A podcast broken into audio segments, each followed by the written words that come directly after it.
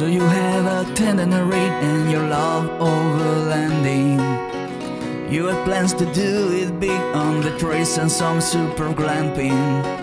One idea, deep news and reviews. A podcast the first rate and here just for you. You don't have to think about it. Join us and be about it. Something interesting we want to hear about it. Come on, let's talk about it.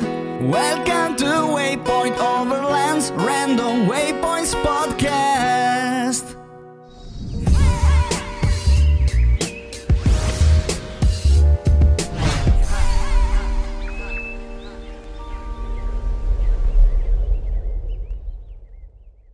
Sponsored by Midland, communication for every adventure, the industry leader in radio communication technology and innovation for over 50 years. Sponsored by MyMedic. Sponsored by Tembo Tusk. Sponsored by Shower Pouch. Sponsored by DeMoss Collective, mission built and made for mobility. Sponsored by BrewTrek. Sponsored by Hard Impact Designs. Always remember the opinion you follow should be your own. Just consider the things stated here to be a second opinion from a complete stranger online. What's up, everybody? Hi, how you doing? Good to be back, Phil. I've been off for a couple weeks, so good to be back on the podcast. Welcome back, bro. Well, let I want to start off with some somber uh, news today. You know, we're recording this on 9 11, and I just wanted to address that a little bit. Uh, respect to all of the people who worked uh, during that time the police department, the New York department, and everybody who lost their lives or is being affected by it even now. There are some people whose health are still being affected by it. Mm-hmm. All right. Uh, does anybody know what the death toll is for Morocco? It's uh, last I checked, it was over uh, 2,500. I think they were saying it could go to 4,000. Wow. Yeah. It's uh, it's a it's a, it's a terrible situation. It's interesting uh, that you uh, not not to compare the two things together, but I have a lot of history with uh, Morocco. I've been over there, you know, eight or nine times, I think. Uh, I spent a lot of time actually in Marrakesh in that area in the Atlas Mountains where the uh, the epicenter of that was. But and ironically, uh, I was also supposed to go on my honeymoon to Morocco. Um, I got married uh, 11 days after 9 11. And the honeymoon got actually got paid for.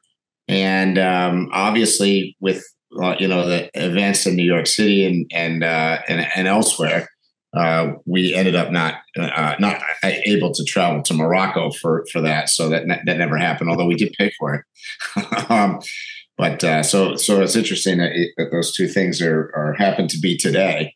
But uh, and uh, in 9-11, yeah, I mean, thoughts are obviously with everybody out there. I personally know a couple people that were uh, affected. In fact, one of my friends that was a, a old Land Rover buddy, you know, passed away in the trade in the trade center.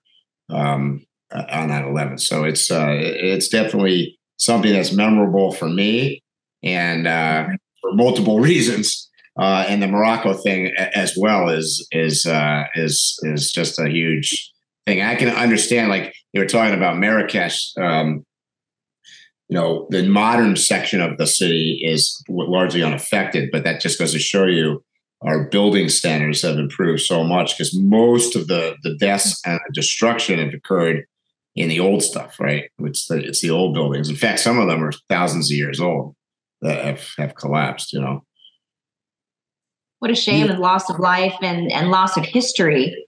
You know, with those ancient structures, what a shame. Yeah, I was looking at the news this morning, and one of the mosques in the um, the main square uh, in the by the Medina in downtown Marrakesh there uh, collapsed, or at least the, the top of it collapsed and I remember, I can't tell you how many times I sat outside that building and sat because they they the little vendors in the square, and you get these great orange juice. They fresh squeeze it, you drink the orange juice. And I sat in front of that mosque. I can't tell you how many times. Wow. I brought these two up together because one, obviously, today is the anniversary of 9 11. And we just recently had the Morocco eh, um, earthquake. And the numbers and the deaths are very similar. So mm-hmm. um, I wanted to, because uh, I think it's 2,900 for September 11th, some number like that. And it's around 2,800 currently mm-hmm. for Morocco. And mm-hmm it just made me think if you some people kind of uh minimized what 9-11 was and this kind of gives you more an idea of of that number i mean that's that's the death of a a powerful earthquake mm-hmm. you know that that's a big number the um, morocco earthquake was a 6.8 earthquake and it was the biggest mm-hmm. one in 120 years so mm-hmm these are around the same casualties. So 9 11 is not some little minor thing that happened. No. Me and my wife moved to New York the year after 9 11. Uh, it was very hard to live in. We we pretty much had to do background checks. Uh, New New Jersey, New York, and the surrounding area, you mm-hmm. couldn't get an apartment or anything like that unless mm-hmm. you you had your stuff together and I mean really had your stuff together.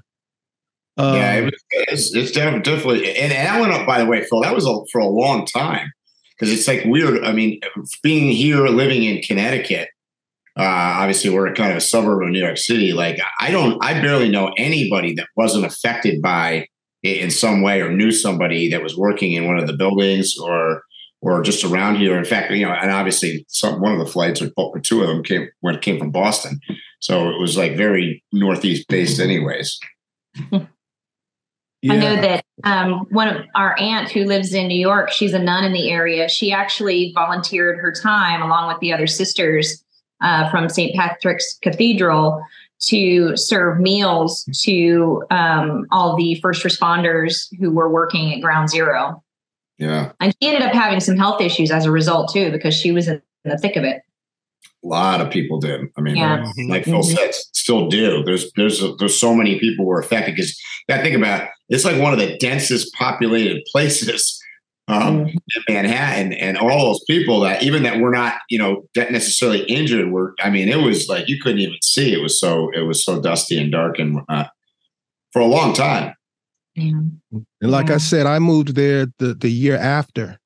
And so I had an opportunity. They were still in the cleaning phase mm-hmm. uh, at that point. And that's probably one of the most shocking, disturbing things that I that I ever saw. It um mm-hmm.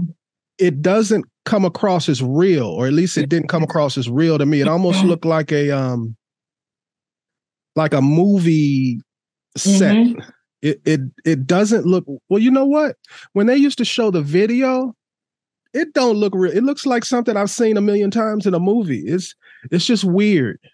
Mm-hmm. Funny you say that. The things that uh, actually happened in our lifetime, and either one seem real, is that like particularly watching the the buildings actually collapse and the tsunami in Japan. If you watch the water coming in onto that town, that that looks like a movie all day long. That's a science fiction movie. So mm-hmm. those two events were just crazy. Mm-hmm. A tsunami is, is one of my biggest fears. Um, I, I told you one of them being being submerged underwater, being somewhere uh, burning, which a lot of people endured in 9-11. Uh, that that mm-hmm. thing melted down. It didn't burn; it melted. So yeah. wow. Well, I don't want the whole thing to be about this. I just wanted to mention it since we were recording on 9 11. I just, I wouldn't have felt comfortable not bringing it up, not mentioning it. Um, fortunately, I don't have anybody who passed away from it, but um, I'm a proud American. Yep. Um, question for you, Candi. Yeah. We've already talked about this offline.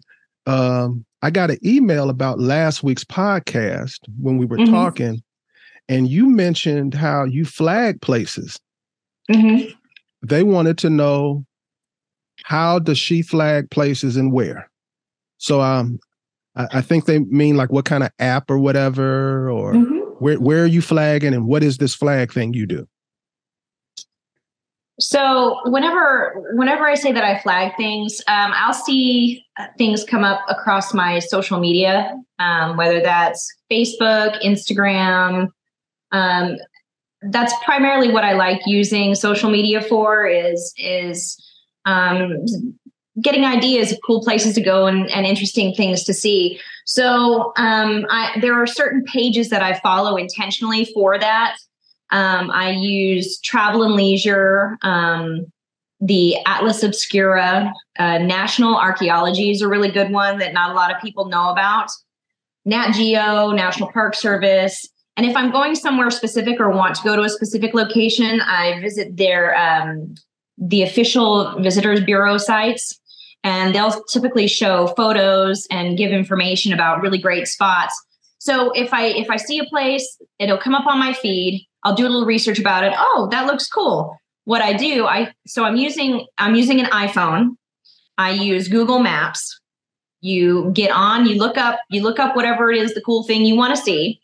And you're you'll see the bar across the top where it's directions. One of them is save. So I push the save button, it pops up and it'll it'll come up with it's literally a little green flag. You have options. There's a flag, there's a star, there's a heart and then you can create your own custom list if you want to so i put a little i put the uh, want to go and then it gives you the opportunity to um, to to leave a description of whatever it is so it'll flat it'll so whenever you close that out and you push done now on your google map you have a flag so if i'm planning a trip I, and I've got little flags posted all over the world, quite literally all over the world. So if I'm going to be in a specific area, oh, I have a flag there. What was that flag for? Okay, and I look it up, and but it's always there for me. So that's that's what I mean by I flag a location. That's how I do it electronically, and it helps me build my trips. It helps me with where I want to go and what I want to see. Because if there's a really cool thing um, that uh, that I want to go see, okay, well I want to do this. And I actually want to spend time there to see this specific thing. What camping is around there? What other trails are around there? What other hikes are around there? And my my my trips just kind of build based on that one single location. Mm-hmm. So about the flags, I use the flags too. Mm-hmm. I want to ask you about your ratio. This is my personal question because. You said you have flags all around the world, and I do too. But mm-hmm for me, if you get a, a green flag, that is something very, very. I don't use a lot of green flags. I use use mostly the stars and the hearts uh, for most things. If it's a flag, that's a big deal that you earned that flag. So, so for me, it, it's kind of it's a little bit different. Um, I use the flags as this is someplace I want to go. Once I experience it, then I kind of rate it myself. And once I go, I do, okay, this is cool. I'd like to tell people about it. So I put a star. If I really liked it and I want to come back, I put a heart. Mm-hmm. If I didn't like it, it was just kind of like a waste of my time, the flag goes. So I have a little system. yeah. How, do you use Google, uh, Mike? Uh, my system is identical to Candi's.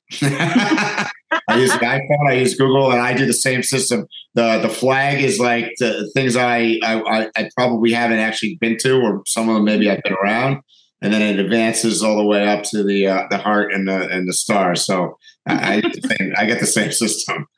Pretty simple. I have more more more things in places that I have targeted Meaning, mm-hmm. like if I'm thinking about doing the Alaska Highway or a Pan American or something, uh, you know, I've, I've gone ahead and done a lot of stuff. And mm-hmm. obviously, places I've already traveled, there's a lot. So, you know, I, I, don't probably have as nearly as many flags, say, in Europe, as an example, just because, you know, I've, I've traveled around there a lot, but I, I just, you know, I've been to most of it. So I really, I probably have, don't have as many things there. So with the flags for me, I'm almost like you guys, but like I said, it's a big deal if you get a flag. So, like, like you mentioned, Pan, the Pan American. I have all of the temples; those are flags. Mm-hmm. But then, mm-hmm. like for restaurants, it's just that's a place I want to go. They don't get a flag. So what do they get? How do you, how do you know? How do you keep it in your? So I drive through. I give I give know, them a. I, I give them a star, and then okay. you can you can actually create uh, saves because like mm-hmm. uh, I have Colorado campsites. I have I have a campsites for um, different states mm-hmm. in different countries. Yeah. So I do it like that. And then you can just shift to one of those categories and it'll populate only those. Yeah. But my issue now is I have so many stars and hearts and flags and boxes and, and everything all over that I when my uh map isn't spread out enough, it's just a bunch of dots. I can't even see the map.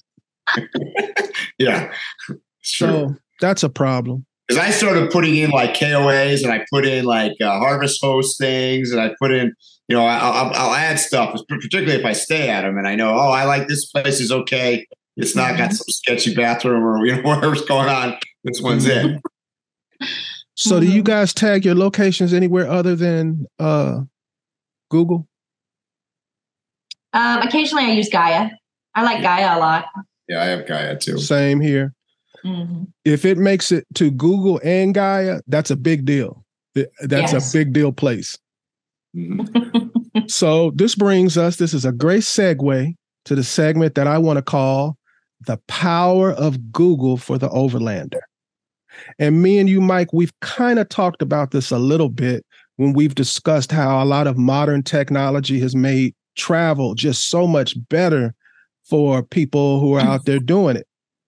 And one of the major things when anybody's ever asking me what's a what's a modern day convenience that's just changed your whole world when it comes to traveling, to me, it's Google.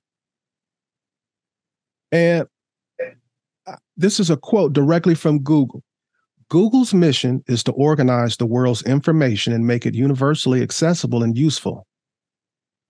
And I think they're doing a hell of a job doing that. Well, if you, I don't know if you remember the older days where like there was multiple different, I'll call it different search engines or whatever. You had Google, you had Yahoo, you had, I mean, some of them, I guess they're probably still around. I mean, really now it's Google. Like if you're not using Google, if you're using some other thing, I'm not really sure why. right. And then the interactivity between that and and now with Starlink and different, uh, uh you know, better abilities to get online from anywhere, it's a no-brainer, right? Correct. And I, like I said, this is the power of Google for the overlander. So there's a lot of applications under the Google brand, but in my opinion, I've come up with uh, six of their apps that I feel like the majority of us use consistently when it comes to our, our travel. And we're going to discuss each one after I list them. I have a search. I, think the world couldn't function for two days if search were to be shut down. The uh, the next one I have is Keep, which is a note taking uh, app. I have Maps. I have the news, and I have YouTube. Now, I started with search, and pretty much every single trip that I've taken, at least in the last decade, has started off with a Google search. Yeah, I think search is number one. For me, search is number one, YouTube's number two. And a great thing about because I, I don't want to just talk about this. I want maybe people who are not using these things enough to to really realize you need to dig into them. Like um if you if you're out here and you're an overlander, you're a nomad and you're crossing borders, unless you're fluent in that language, you're going to have some obstacles. And mm-hmm. right from the search bar, you can get translations and you can either type them in you can you can take your phone and put it up to the person and let them talk into it and it'll mm-hmm. bring right back uh, a translation in whatever you want it to be uh, excellent dictionary uh, also for different languages maybe uh, synonyms and antonyms come more into play in other languages than they even do in america it can be very other languages can be very nuanced So that's a great thing about uh, search. I use Google Translate a lot. Mm. I translate all of my videos that go onto YouTube. So I, will put it in my. So YouTube gives you an algorithm, or not an algorithm, but they give you stats. So I can see the top ten languages that my videos are watched in. So I train every video I upload to YouTube. I translate those ten languages. So um, you know, and it, it varies a little bit, but obviously English, Spanish, French are, are there. But you'd be surprised. I, I do Thai, uh, Thai and um, uh, was was a couple other ones. Uh, I can't remember what they all are, but but there's like ten of them that I notice that I get a significant amount of following from. So I use it translate a lot, as I do. Um, you know, when you're just traveling around, no matter where you are, particularly like for me down in Baja, I used it a number of times. Um, but once again, it's the connectivity. You have, you have to have the combination of the of the Google and the access to the web. So I mean that's for that for that part of it. I mean, yes, you can offload maps is another story because you can download offline maps from Google. Um, those work good. And another thing great from the search bar for me is the time and the weather. You know, I'm constantly doing Zoom calls. Uh, I'm constantly communicating in some form or fashion with people uh, in in different time zones, whether they're within the states or out the country. And like right now. exactly. And that helps me so much in scheduling things because I may be traveling from time zone to time zone. So I don't have to recalculate where I'm at and calculate. It just can be become a, a great big mess. I, I used to miss calls sometimes because I got my calculation wrong. I for, I forgot sometimes that I had moved where I'm at too, which can make a difference. Um, and then if you're conducting business on the road, it'll definitely come into play. Another uh, another thing is and I use this all the time. I use it for cooking too. You, from the search bar, you can use it for, for conversions, which come into play. Big deal, especially crossing crossing borders. Uh, especially for us crazy Americans who are the only country like in the world that use our system that we use. and even we right. don't. Because a lot of times we will have calculated something in miles and not converted it to kilometers. And the, the larger amount of miles, the bigger that difference is going to be in kilometers. So that could be a difference in hours in driving, planning, things like mm-hmm. that. Uh, it's a bunch of different conversions. Uh, kilowatts to amperes for your for your solar.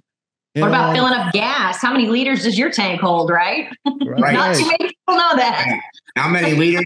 How many pesos does it cost per liter? It's like what? Mm-hmm. Yep.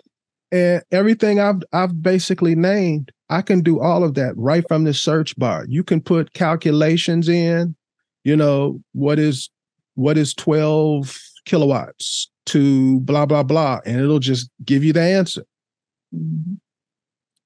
Another thing uh is Keep. Do you guys use Keep or do you use some other note taking uh I use notes on my iPhone. So do I. I use yeah. notes. That's what came with it. So yeah, those are great. The reason why I switched over to Keep is because it's integrated into all these other things. Mm. Like um, I can click right into different uh, YouTubes. I can search from from it. Uh, there's just so many things. I would advise you to look into it. I have a question. Do you guys use Google Maps or do you use Apple Maps? I use Google Maps. Yeah, me too. I Apple terrible. I think it's awful. Yeah, I tried for years. I can't get into it. Me so either. I asked that because it's it'll. I think if you look into Keep, it'll be the same kind of thing where you're like, oh, this is this is way more better, and it and it you're already using a bunch of Google stuff, and you'll find that the way they integrate and work is so well. Mm-hmm. Uh, the the next one that I had was Maps. And I love maps. Mm-hmm. I've found camp spots. uh, through through maps. I do basically all my planning first through maps. Mm-hmm.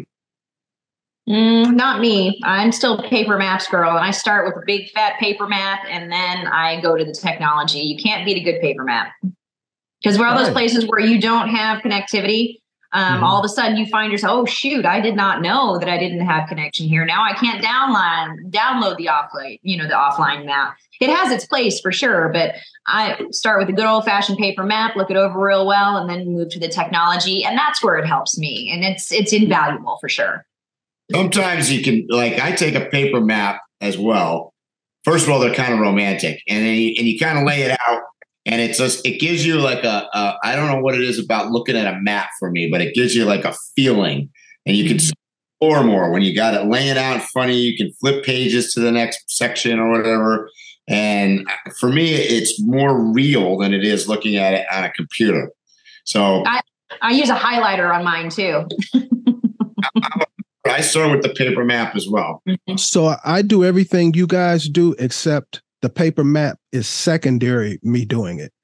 Usually mm-hmm. I, i've searched something i'm curious about it and i immediately click into the map while i'm right there on the computer. So it's always the first uh mm-hmm. and then if it's like oh i want to go there. Oh i want to know more or oh i'm going to actually plan a trip there then i pull out a paper uh map. And then i'll have i have a bunch of different color um highlighters and I'll highlight trails in yellow. I'll highlight the road in pink. And I have a bunch of those little um I, I can't think of the name of them, but like the little tabs. Yeah. Oh, the tabs. Mm-hmm. Yeah, and mm-hmm. I, I stick them all over the map and I label them it, it looks real stupid and nerdy, but I enjoy it. And that's the part where I agree with Mike. It, it, it's just something cool and old school. I feel like a mm-hmm. little boy looking for treasure. I know it sounds corny.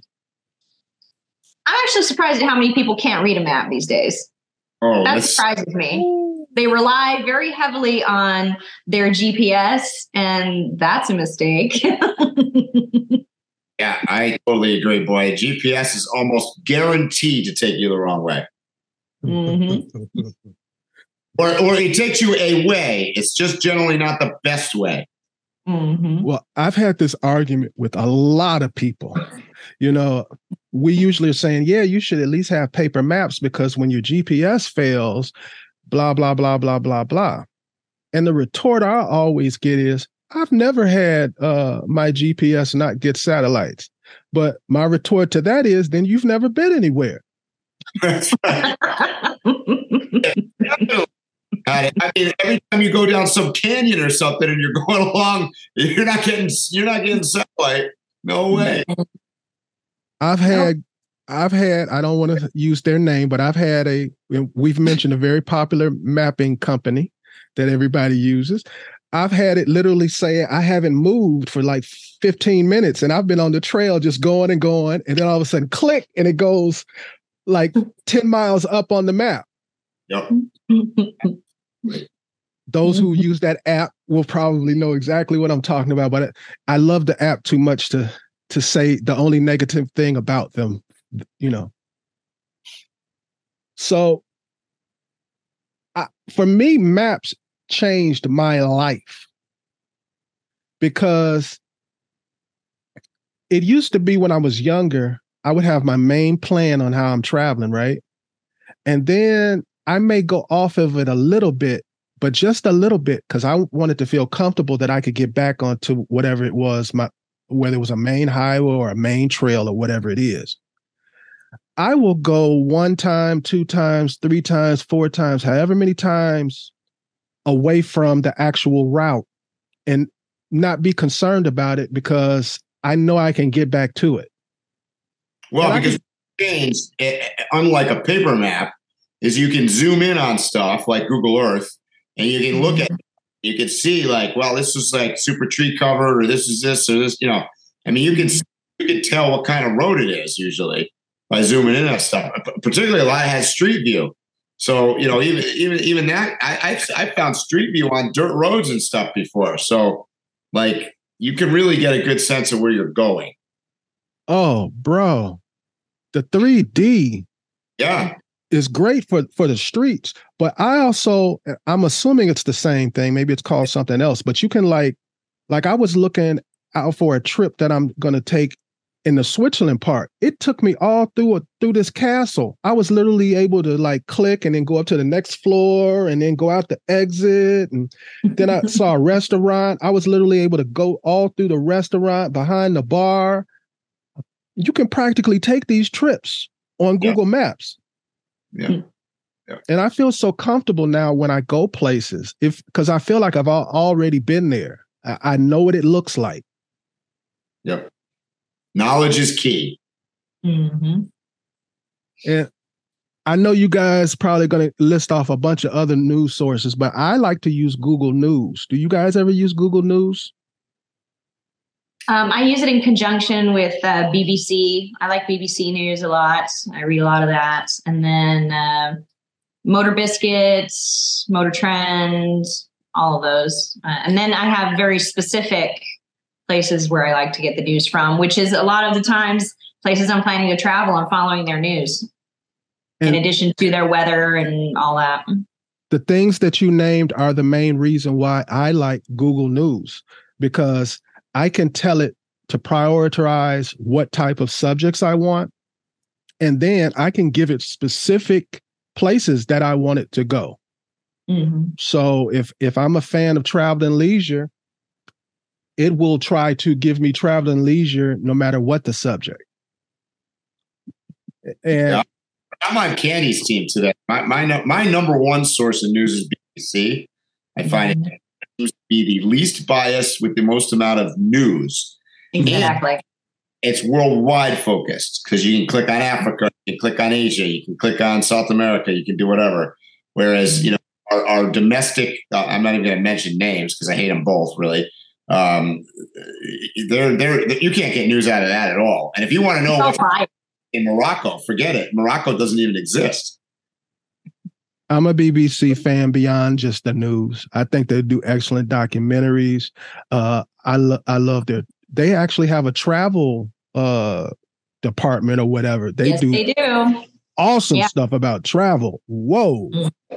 So across the board, I'm a fan of BBC. Mm-hmm. I even like I even they have um something similar to like a PBS that um sometimes I catch it on YouTube and I, I love the shows that they have on there. So I'm a big BBC fan. Mm-hmm. Have you heard their live uh, ra- radio feed? No. Yeah, they have a separate Where do you app. hear it from? Oh, on an app. They have a separate app. Mm-hmm. So if you get on there and you're you're you know you're just driving along and you want to hear you know the latest and greatest from BBC News, um, just you know hit it up on your Bluetooth. So I mean, I would say is the app uh, is the app BBC? Yeah. Okay, I'm downloading it right now.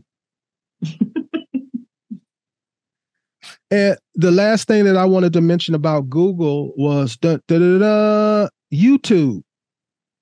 YouTube's great. What does that have to do with travel and nomads and overlanding? I think a lot. Oh.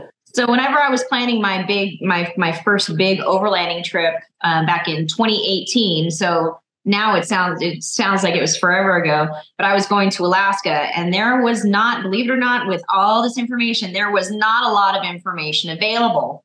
Um, so even whenever you just you Googled things in, I just I wonder if that had to do with connectivity in the areas where I was going to, and that's why there was maybe a lack of information. So I got on YouTube and I started doing a bunch of research that way, and that was really the first time that I utilized YouTube. In fact, I was never even I was never even subscribed to YouTube until then. So um, I found some really great channels that had some really great information, and that helped me plan a lot of my trip whenever I was going through Canada for the first time and up into Alaska. So yeah, for travel, it's wonderful because you get you get basically a ground level perspective from people who have been there and done it, and you see their personal uh, videos and photos from the times that they were there. And it's visual, so you can make your own judgment too. I mean, mm-hmm. and you can decide what you want to, you know. And for overlanders, it covers every aspect of it. You may mm-hmm. want to buy a, a, a big military truck and travel around the world. There'll be some crazy guy building some big orange truck just like yours, showing you everything about how he made it. You know, there just, may you, you may want to travel around in a jeep. There may be some crazy girl traveling around in a big green jeep.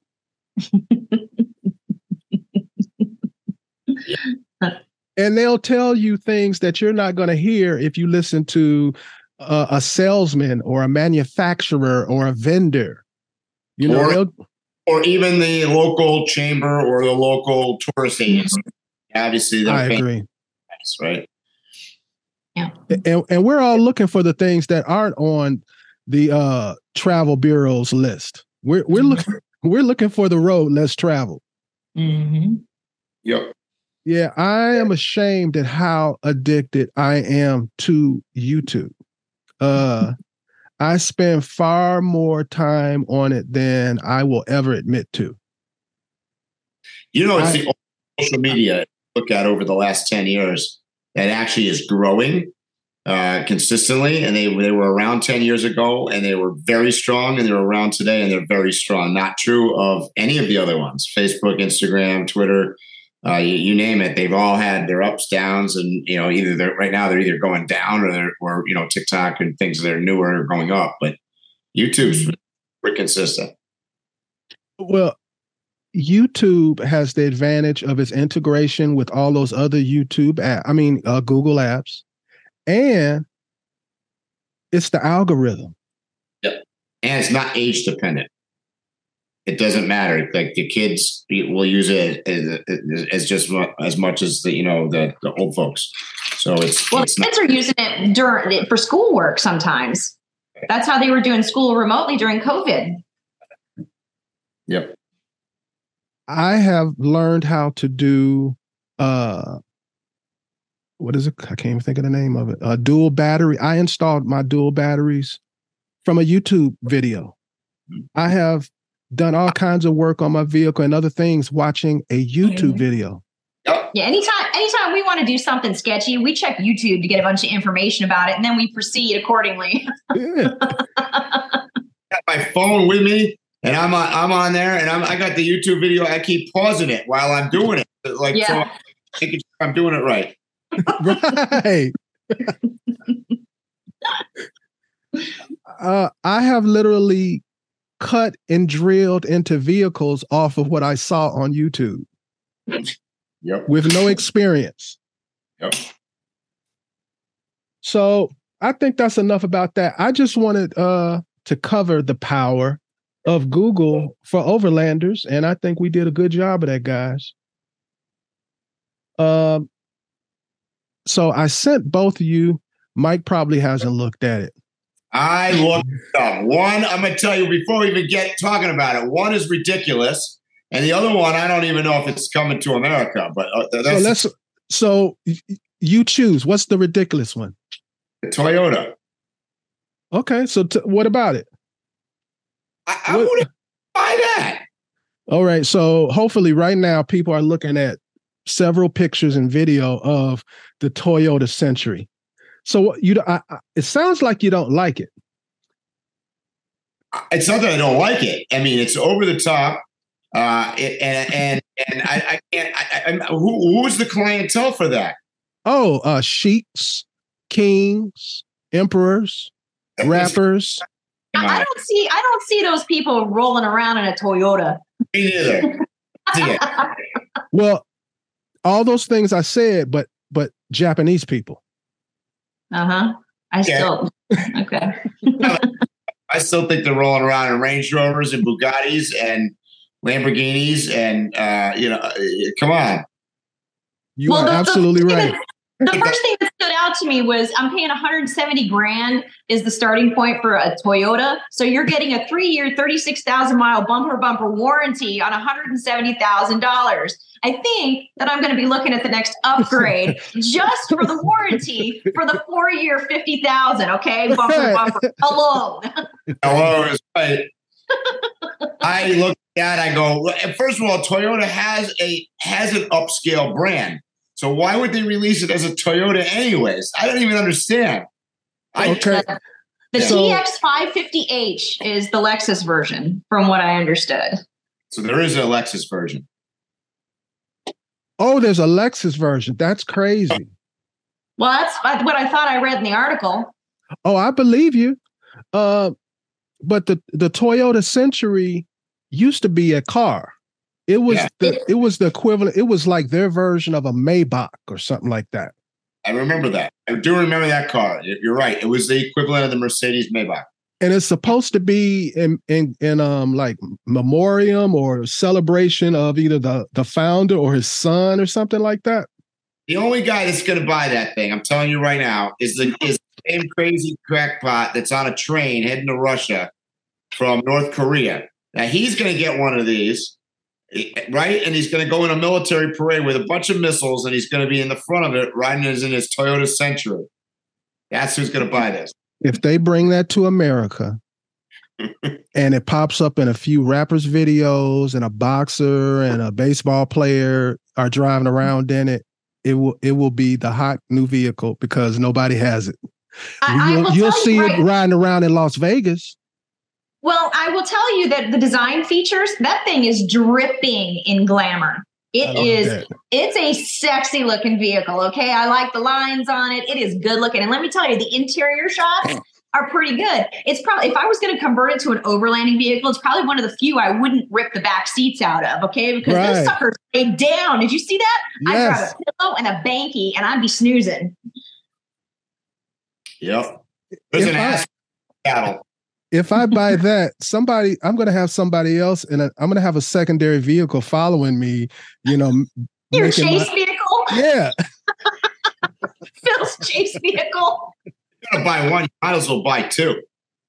My vehicle. Oh man. I don't know. That thing is, I, yeah, no, Phil, Phil had no confidence in Mike looking at that. I looked at that. I was, at, oh, I don't know. I would absolutely take one if they gave me one. Too. But, Who wouldn't? Uh, Who wouldn't? 170. I can buy three of my favorite vehicles and totally kid them out. Yeah. yep. Eh, so that was the one that you thought was outrageous. And I know the one that's not coming to America. So before you talk about it, I just Ford re- has revealed their next generation Ford Nugget camper van, which they've never brought to America. So people are probably wondering what that is. Hopefully, I have taken the time to uh, put some video up of it. You guys have had an opportunity to look at the video. What do you think of the all new Nugget camper? I think there's a huge market for it for sure. Um, the Nugget camper has a very big market for it. People are looking for these tiny little homes on wheels, and you know, if they don't necessarily get a Jeep, then, you know, this the the the Ford Transit Connect does have a lot of space in it. In fact, Ursa Minor does a version of it as well. Yep. Yep. Yeah, that I can see. I don't think they're going to bring it to the states. I, I don't know. That, I, that's my bet, but um, I could see it being popular. The only, the only thing I would say in the states is that it's. I, I think most of these brands have shied away from the little things like that because because you know, I think they think that the people in the states want something taller. You know, that's why the transit, as an example, the transit van is super popular as a van conversion here because of the height. And the yeah. Well, I think if they brought it to America and they put it at the right dollar amount, they'd mm-hmm. fly off the shelves. Yeah. And nobody would care about the size. There are a lot of people who I just want something to camp in and I don't want to spend mm-hmm. a million dollars for it. And Especially if you're a small family with small kids or something like that. I can see it being very popular among um, young families. I, I could see a, a, a young lady, her uh, last two years of school, working on a uh, master's, living remote. I could see uh, a couple doing the Pan Am on that. I could see a full range of things in that vehicle. Yep. Yeah, I agree. I'm not just thinking of nomads. That that's a that's a solution to a lot of the people who are starting to use uh, mobile life as a home. Mm-hmm. that uh because it has everything. You don't need anything. The only thing I saw missing was a, a toilet, and that's nothing. Yeah. um during my re- research of the Ford Nugget, they mentioned a 5G modem hotspot being standard. Did you notice that? Mhm. Mhm. So I got a question for you guys. Do you see Starlink or some version of it being common in these type of vehicles in the near future? Because that's Yes. the first thought that I had.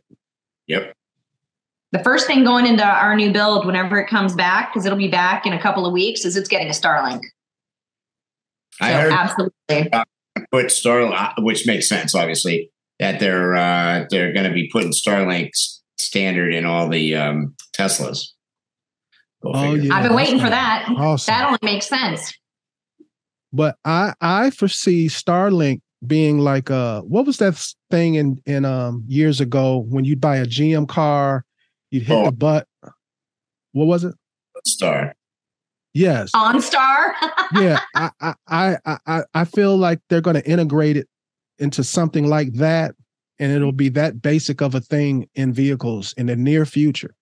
Mhm. Yep. Mhm. Um, I had one more thing I wanted to cover. So, did you know that the Nugget has a couple of competitors? Yeah.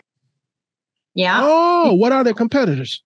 So the uh, Mercedes Metris platform has always been big competition. However, as of 2023, Mercedes is discontinuing that from the lineup. Ooh, I know Yeah. that.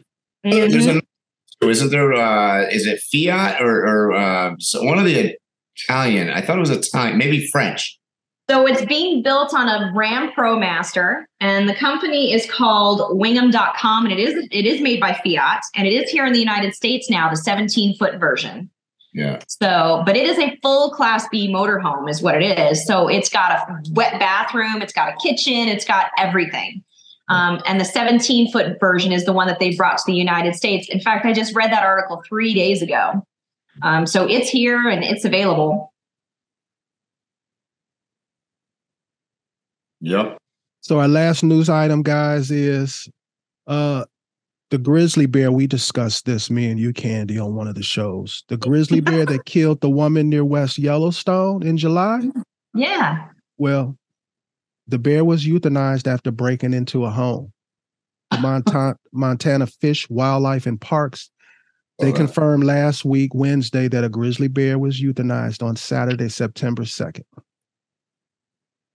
And she was a female and she had a uh, a cub. So that's a sad part of that.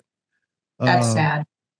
and uh, they did a genetic analysis and other identifying factors to confirm that the bear was definitely the one that attacked the lady July 22nd. Yep. Yeah, I saw that. So I, I hate hearing stuff like that.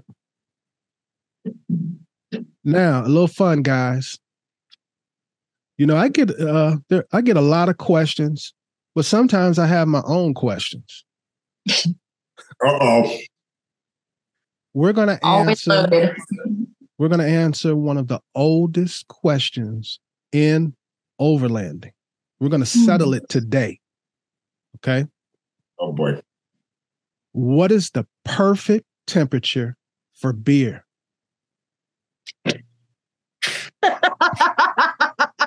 Oh wait. First off, it depends on what kind of beer. oh boy. Okay. So are we talking like uh, uh, uh, an Irish stout, or are we talking about an IPA, or are we talking about a Pacifico? I mean, it depends. I forgot your history when I uh, brought this up. Well, craftbeer.com says that American stouts should be served at 50 to 55 degrees. American pale ales a bit cooler from 45 to 55 degrees. Mhm. And American lagers taste best at a chilly 40 to 45 degrees. So our professional sommelier here, uh, does that sound about right to you? Yeah, well, so lager beers you want the coldest, and, uh, let, let's let's just give it in a in a in a layman's terms, I mean, how do I say this nicely? But this is our podcast. We can say whatever.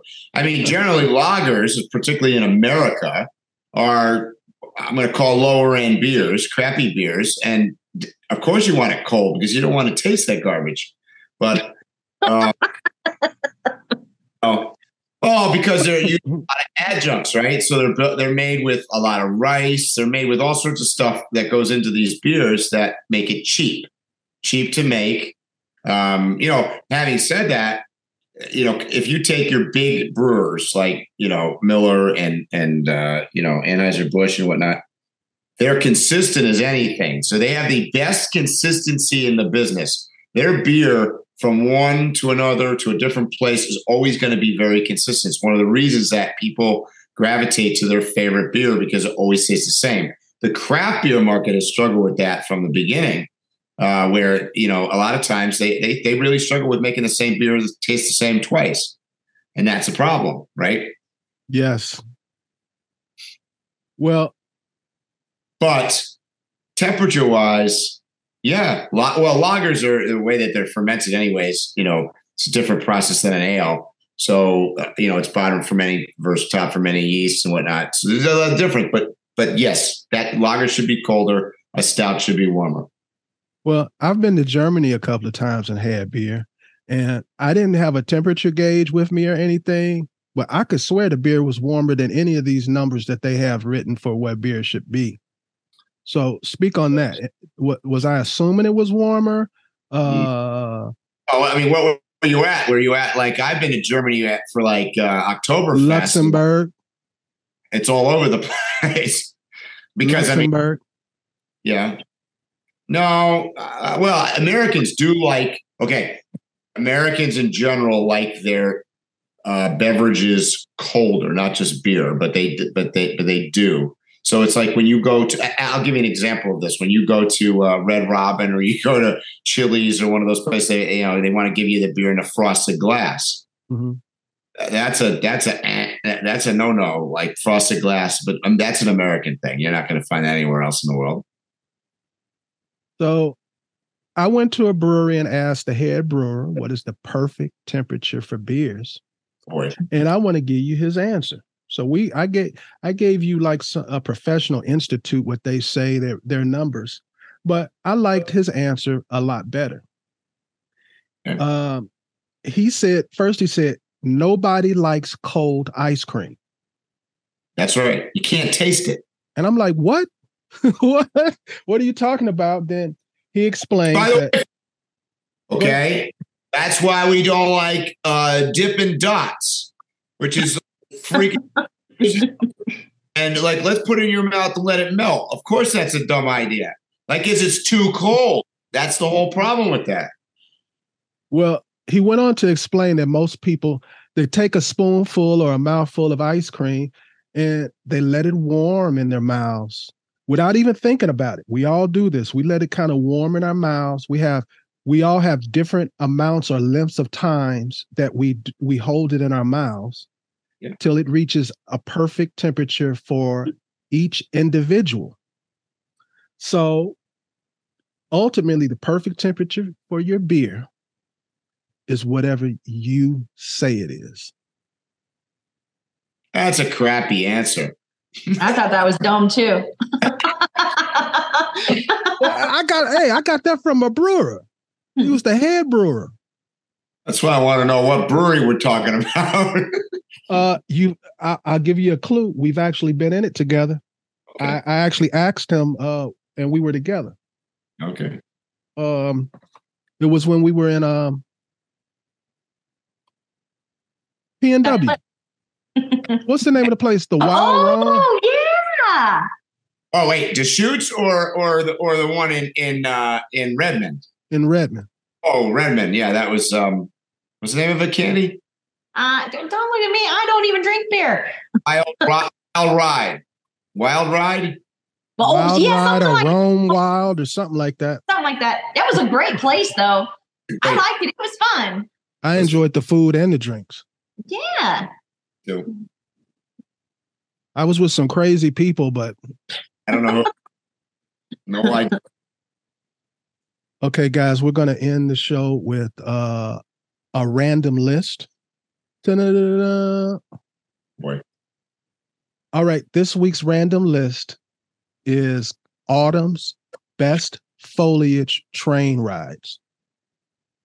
A listener said they couldn't manage driving. Uh, we we uh, me and Candi did a show and we gave a bunch of places to go to see the fall colors. Yeah. But a listener said they couldn't manage driving that long due to a bad back, and mm. they asked about other overland options for seeing fall foliage. So I came up with trains.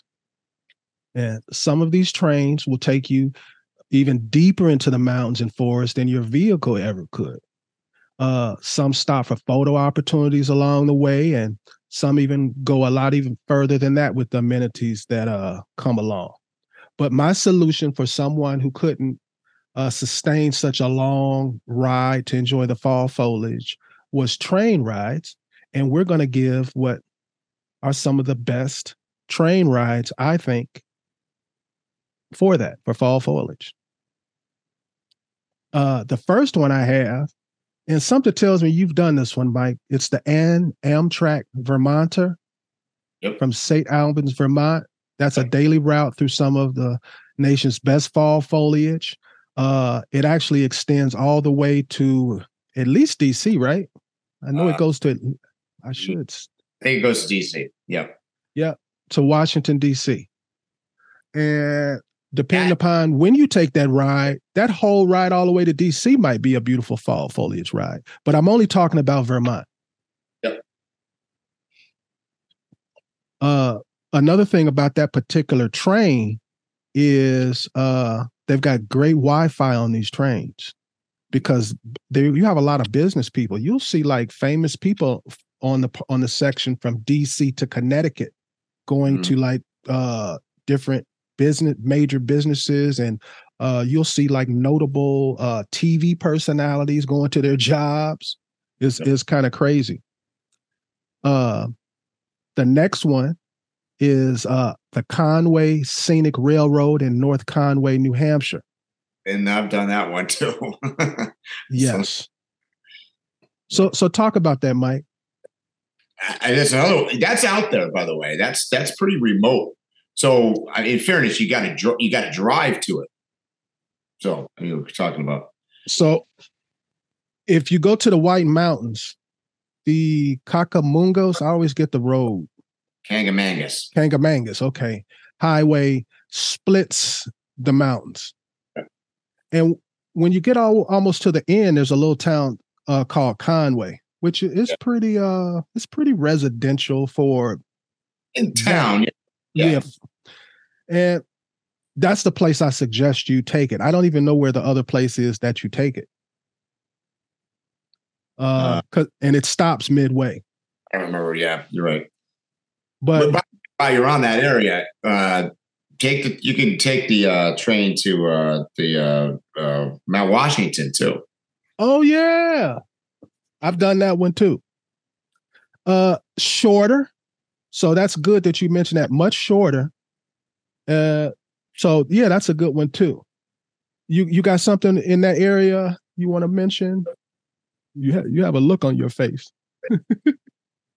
Oh, if you're talking to me, yeah, there's uh, in on the East Coast. There's actually a uh, fall foliage cruise. Uh, if you don't want to do a train, there's actually a cruise out of New York off Manhattan um, and it's called the Fall Foliage Cruise. Um, it's on Saturdays and Sundays in the afternoon, and it goes up the Hudson. And it's about three and a half hours. You go by the Statue of Liberty, and um, it's actually very, um, very frugal for what it is. It starts at forty five dollars, and it's only sixty bucks. And uh, that sixty bucks will get you into VIP seating and a hot dog if you want it, with a glass of wine. That is a great price because it's probably about a quarter of what it's going to cost you to park. exactly. we were talking about that earlier. Wait a minute, a quarter? That's only fifteen dollars. You can, where can you park for fifteen dollars in New York? No, I the, the fare is, uh, uh is a quarter of the parking is going to be uh, one hundred and eighty bucks. Yeah, and and you better live in New York because you're gonna have to pay to get across that damn bridge. That's right but Candi's right that that is super scenic because as you go up the Hudson, um, people don't realize it's actually not very developed along the Hudson. So it's a, it's it's really scenic. Yeah, as you get toward Bear Mountain, uh, you get there during the right week of the season, you can't distinguish that from any of the other great places for fall foliage and how dense it is. Yeah. the next one I had on my list was the Blue Ridge Scenic Railway. Mm-hmm. Uh, I've never taken it, but I, I know the route it takes, and I've taken similar routes driving. Matter of fact, with you guys. So any train that's going through the Blue Ridge, it's got to be a winner, in my opinion. That's why I have it so high, sight unseen. Yeah. Have either you guys taken that train? taken the train either. Driven straight through there too, but plenty of times. and the, the next one I had was Mount Washington, which you already mentioned. My next one is the Catskill Mountain Railroad, which yeah. is one of my favorites. I almost don't want to admit to the existence of this one because this is one of the ones where you can still kind of go to. It's still homey, small. It, everything that you want old school about it is still there. The guy is dressed a certain way, everything. Delete that right off the podcast. That's my favorite one too. So just delete that. Don't don't tell anybody. so talk about the area. Have you ever checked out the area? Catskills. Mm-hmm.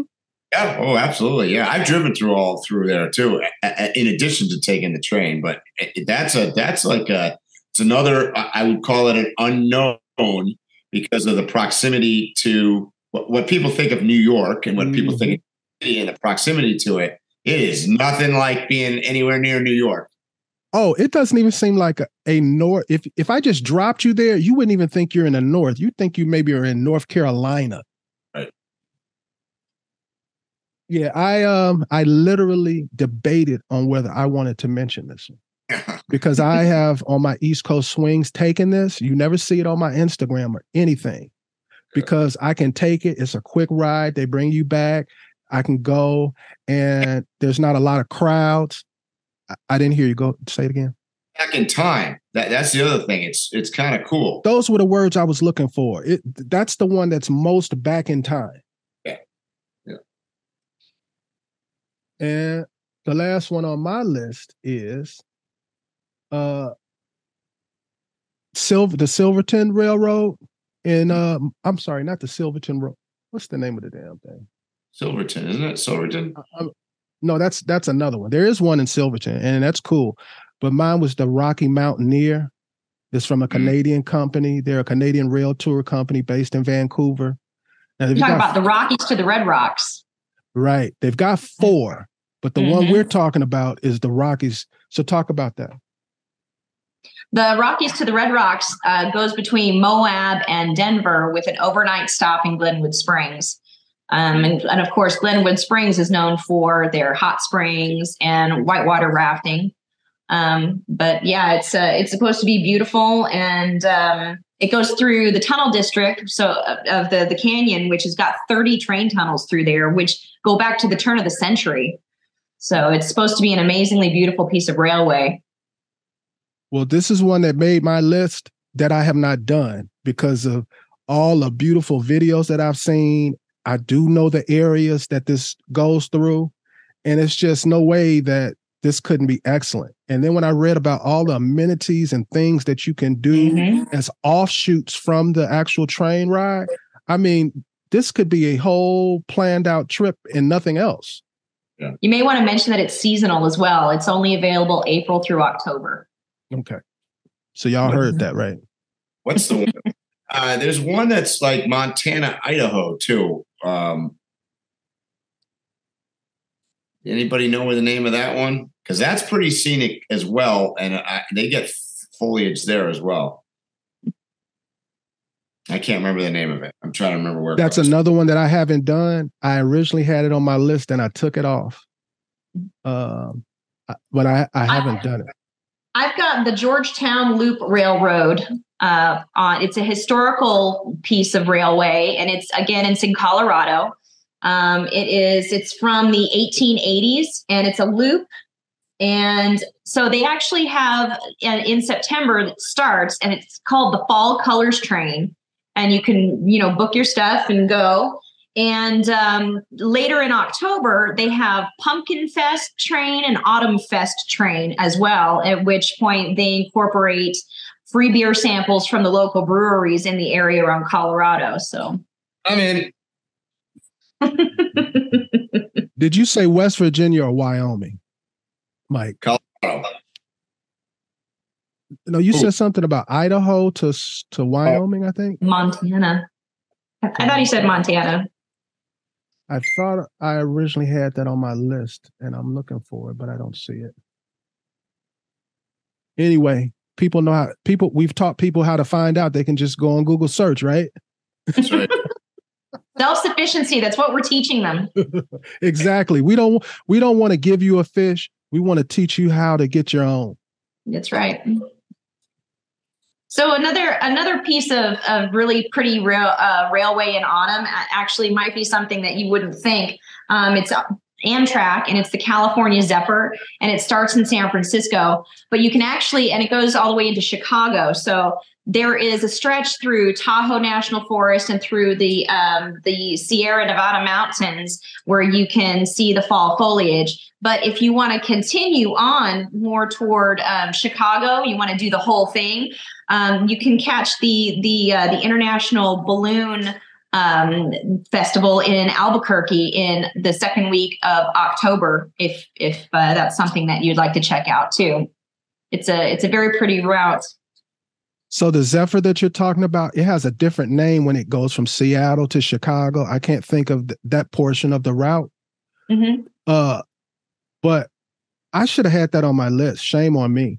Uh, that's a and not just for fall foliage. That's a if you ever want to uh travel to the west coast and be able to stop because there's excellent stops. You know, it stops mm-hmm. right at Glacier and mm-hmm. a lot of other places that might be the one that I'm talking about. That's Idaho, Montana. I think it goes through there. I think okay. it's. That makes sense to me. That mm-hmm. makes a mm-hmm. lot of sense to me. Um, yeah, and you can. I would suggest if you do it to get one of those uh rooms where you have like a little bed. Mm-hmm. Don't mm-hmm. don't go all out and get the expensive one. Get the get the least because because there's not much variance in them no. except the price. Uh, yeah, I should have had that on my list. And another thing about that particular one, the stop in Seattle and the stop in Chicago, mm-hmm. those train stations are worth the visits within themselves.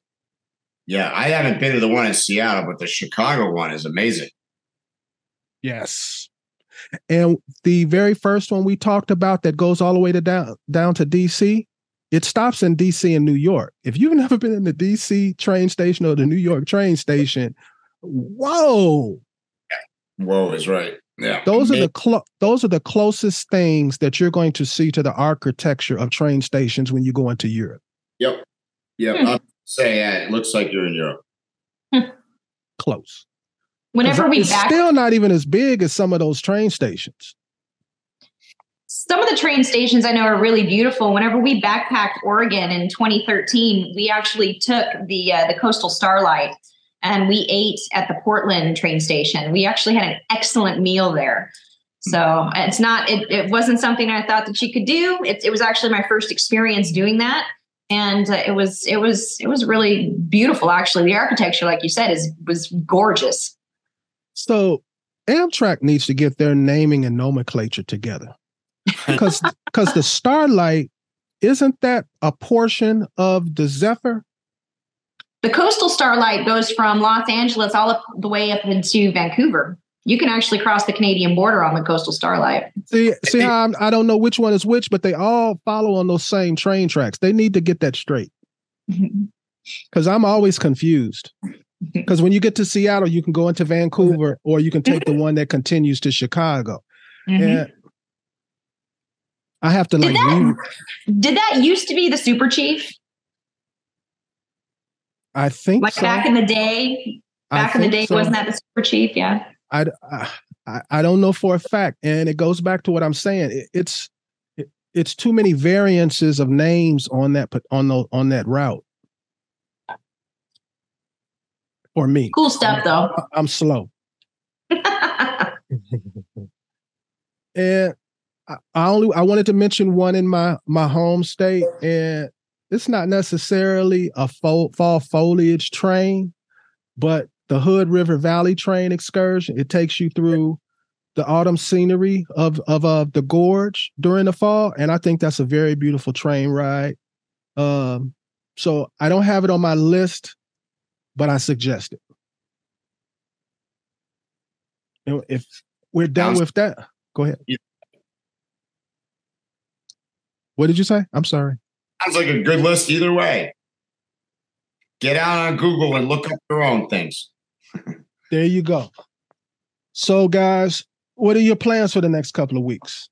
I know, uh, Candi, you said you're in deep get your rig together mode. Yep. That's happening right now. Right now. I'm trying to get it together for moon landing. So fingers crossed that it makes it because the, the, conversion can take three weeks, they said. Mm-hmm. So, Mike, mm-hmm. I've been trying to convince her to come out on the East Coast. You, you'll be at Expo, right?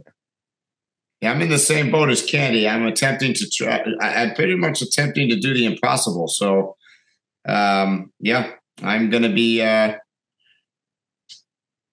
I'm not promising anything to anybody really, but uh, the plan is is that I'm going to be at Overland Expo East in uh, what amounts to be uh, we're down to about uh, 22 three days, and uh, and then I will be at Moon Landing, which is in about uh, you know I don't know 38 days, whatever that is. yeah, I'm not sure how I'm going to make either one. I'm going to be cutting it close. I know that. I may even get there a day late after it starts. Because for me, from here, where moon landing is, is only a day's drive. So if it's Friday, I'm driving, I'm going, and I'll be there, even if I'm late.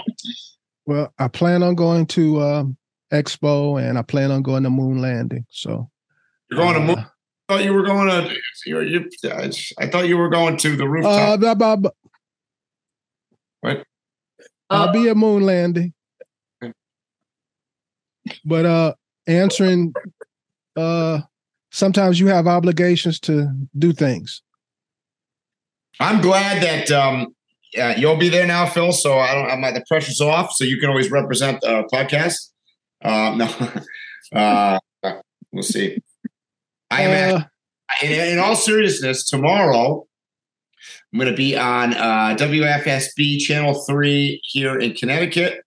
Um so uh, I'm doing a segment on overlanding van life and uh, being sort of uh, in tailgating. So I'm I'm demoing some Tembo Tusk products uh, tomorrow on TV here, and uh, it's an opportunity to at the same time since all of Connecticut is going to be watching. Well, maybe not, but uh, they'll be seeing the truck live uh, on TV. So I guess I'm going to have to let it go and let everybody else around the country see it at, at, the same time. So you'll be getting a picture at least of the truck in in in all its fullness because I've been kind of sneak peeking parts of it to uh, on social media.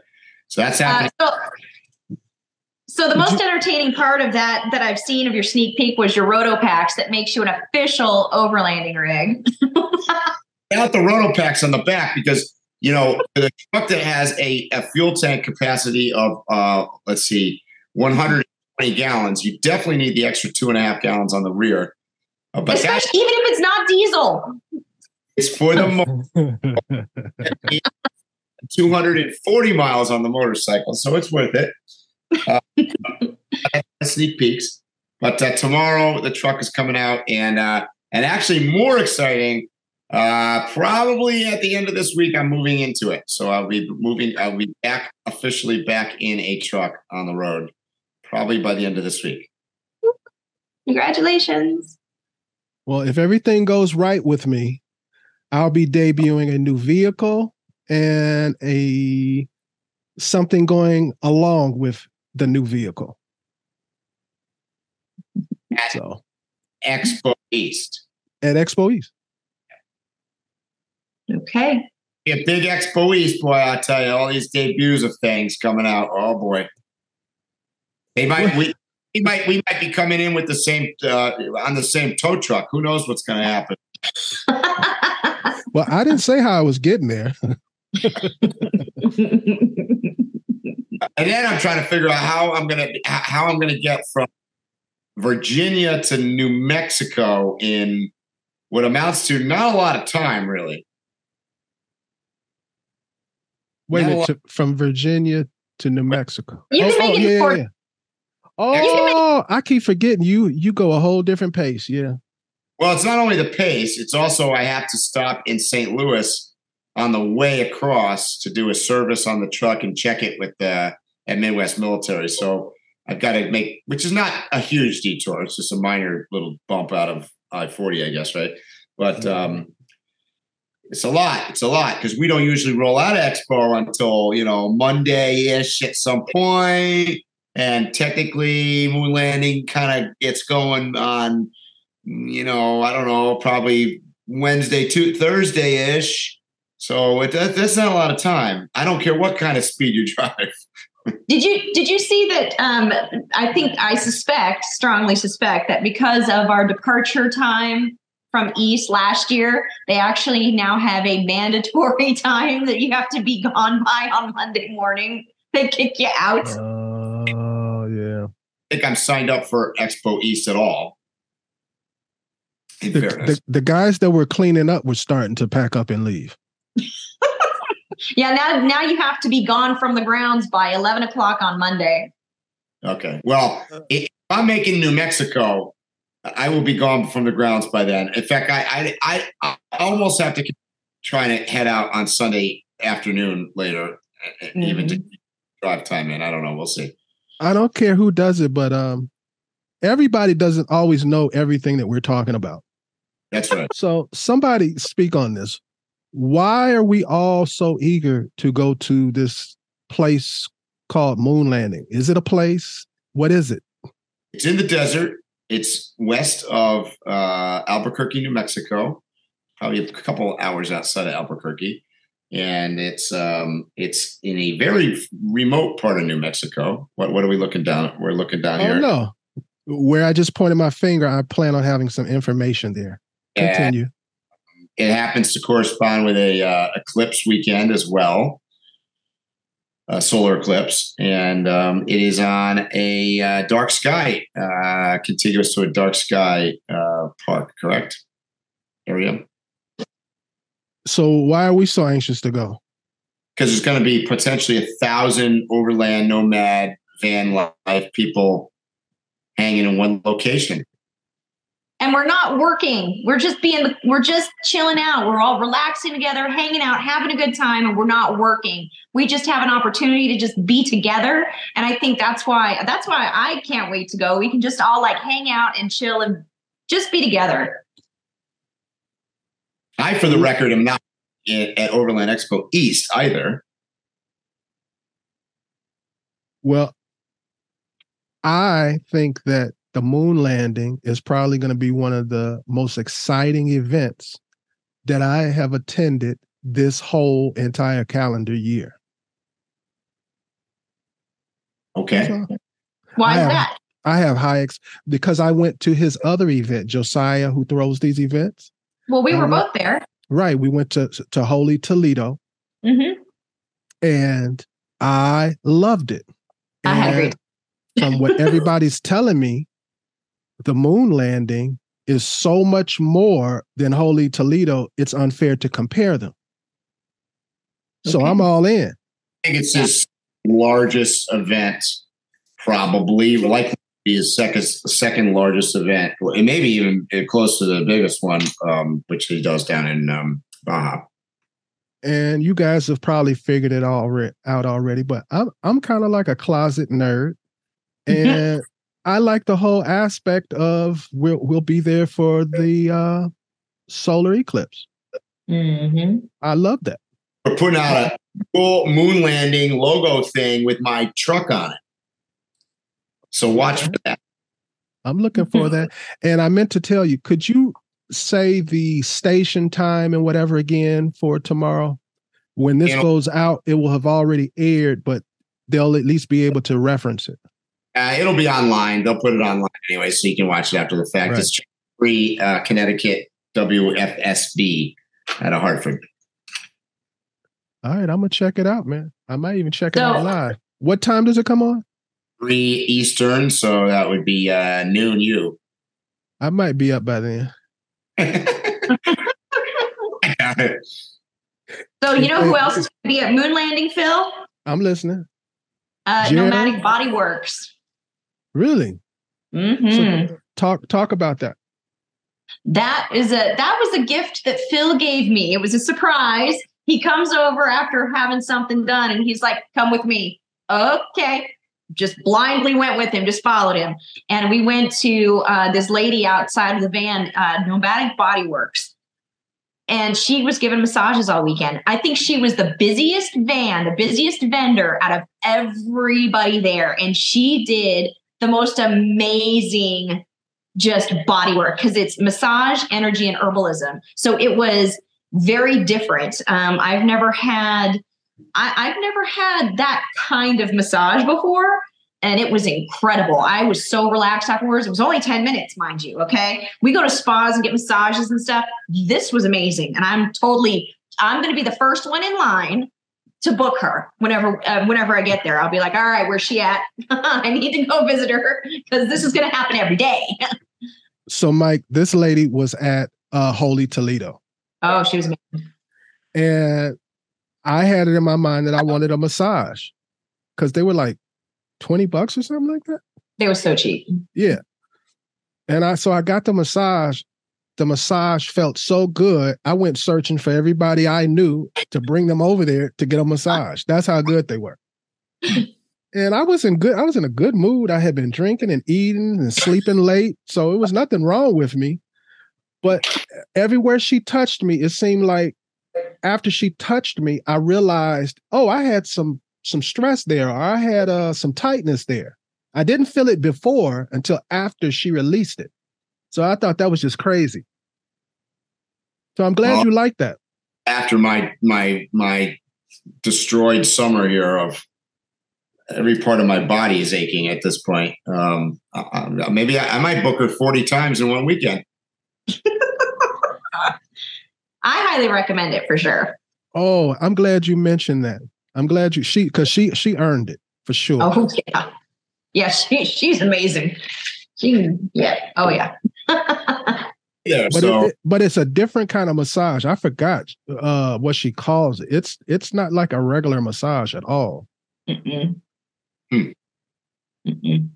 So if you're listening to our podcast right now, Moon Landing, October 12 Starts October 12th and goes all weekend.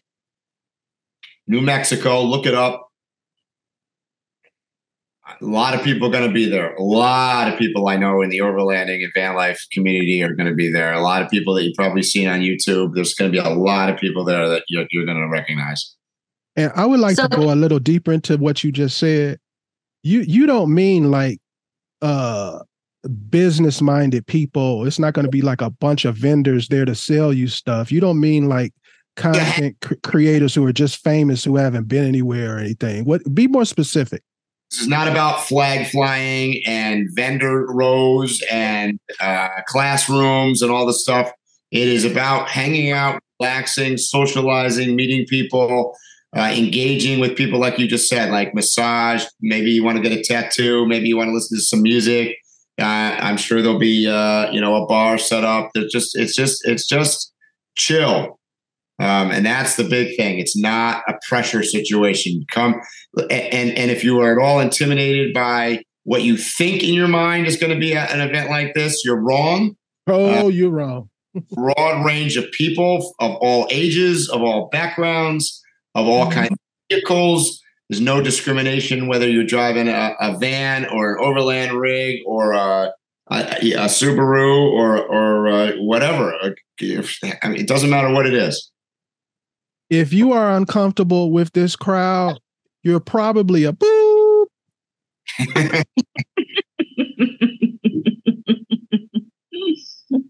and I meant that.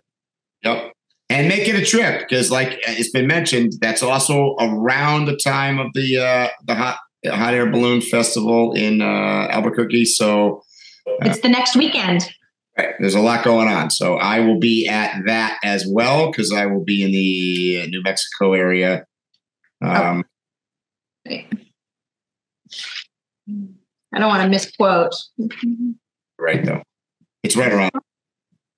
And when you find whatever you find, I want you to st- I want you to make a point of telling people that this balloon festival that you're talking about in Albuquerque, it's not just some little local uh, balloon festival that they'd be going to. World famous.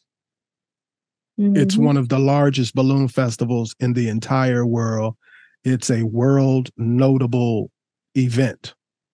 So it begins Saturday, October 7th and yeah. ends October 15th. So it's not the weekend after, but the weekend before and all during the week. Right. There's, I'd say, about a 70% chance that if you've ever seen a video or pictures of where the sky is completely full of balloons, that footage or or picture was probably taken at the balloon fiesta because there's very few balloon events that have enough balloons to have created those images. Mm-hmm. How does somebody find you, Candi? Chicks do it too. Instagram, YouTube, a little bit of TikTok, a little bit spread a little bit all over. What about you, Mike? Right there. Oh, imagine that. Is there anything anybody wants to say before we go? It's good to see you guys. Good I'm excited. Too, Candi. Be on the road, and I'll see you out there. All right, everybody. You know what I'm going to say. Stay safe, tread lightly, and hopefully we'll see you here or on the trail soon. You have been listening to Waypoint Overland's Random Waypoints. Like, subscribe, and stay tuned for more.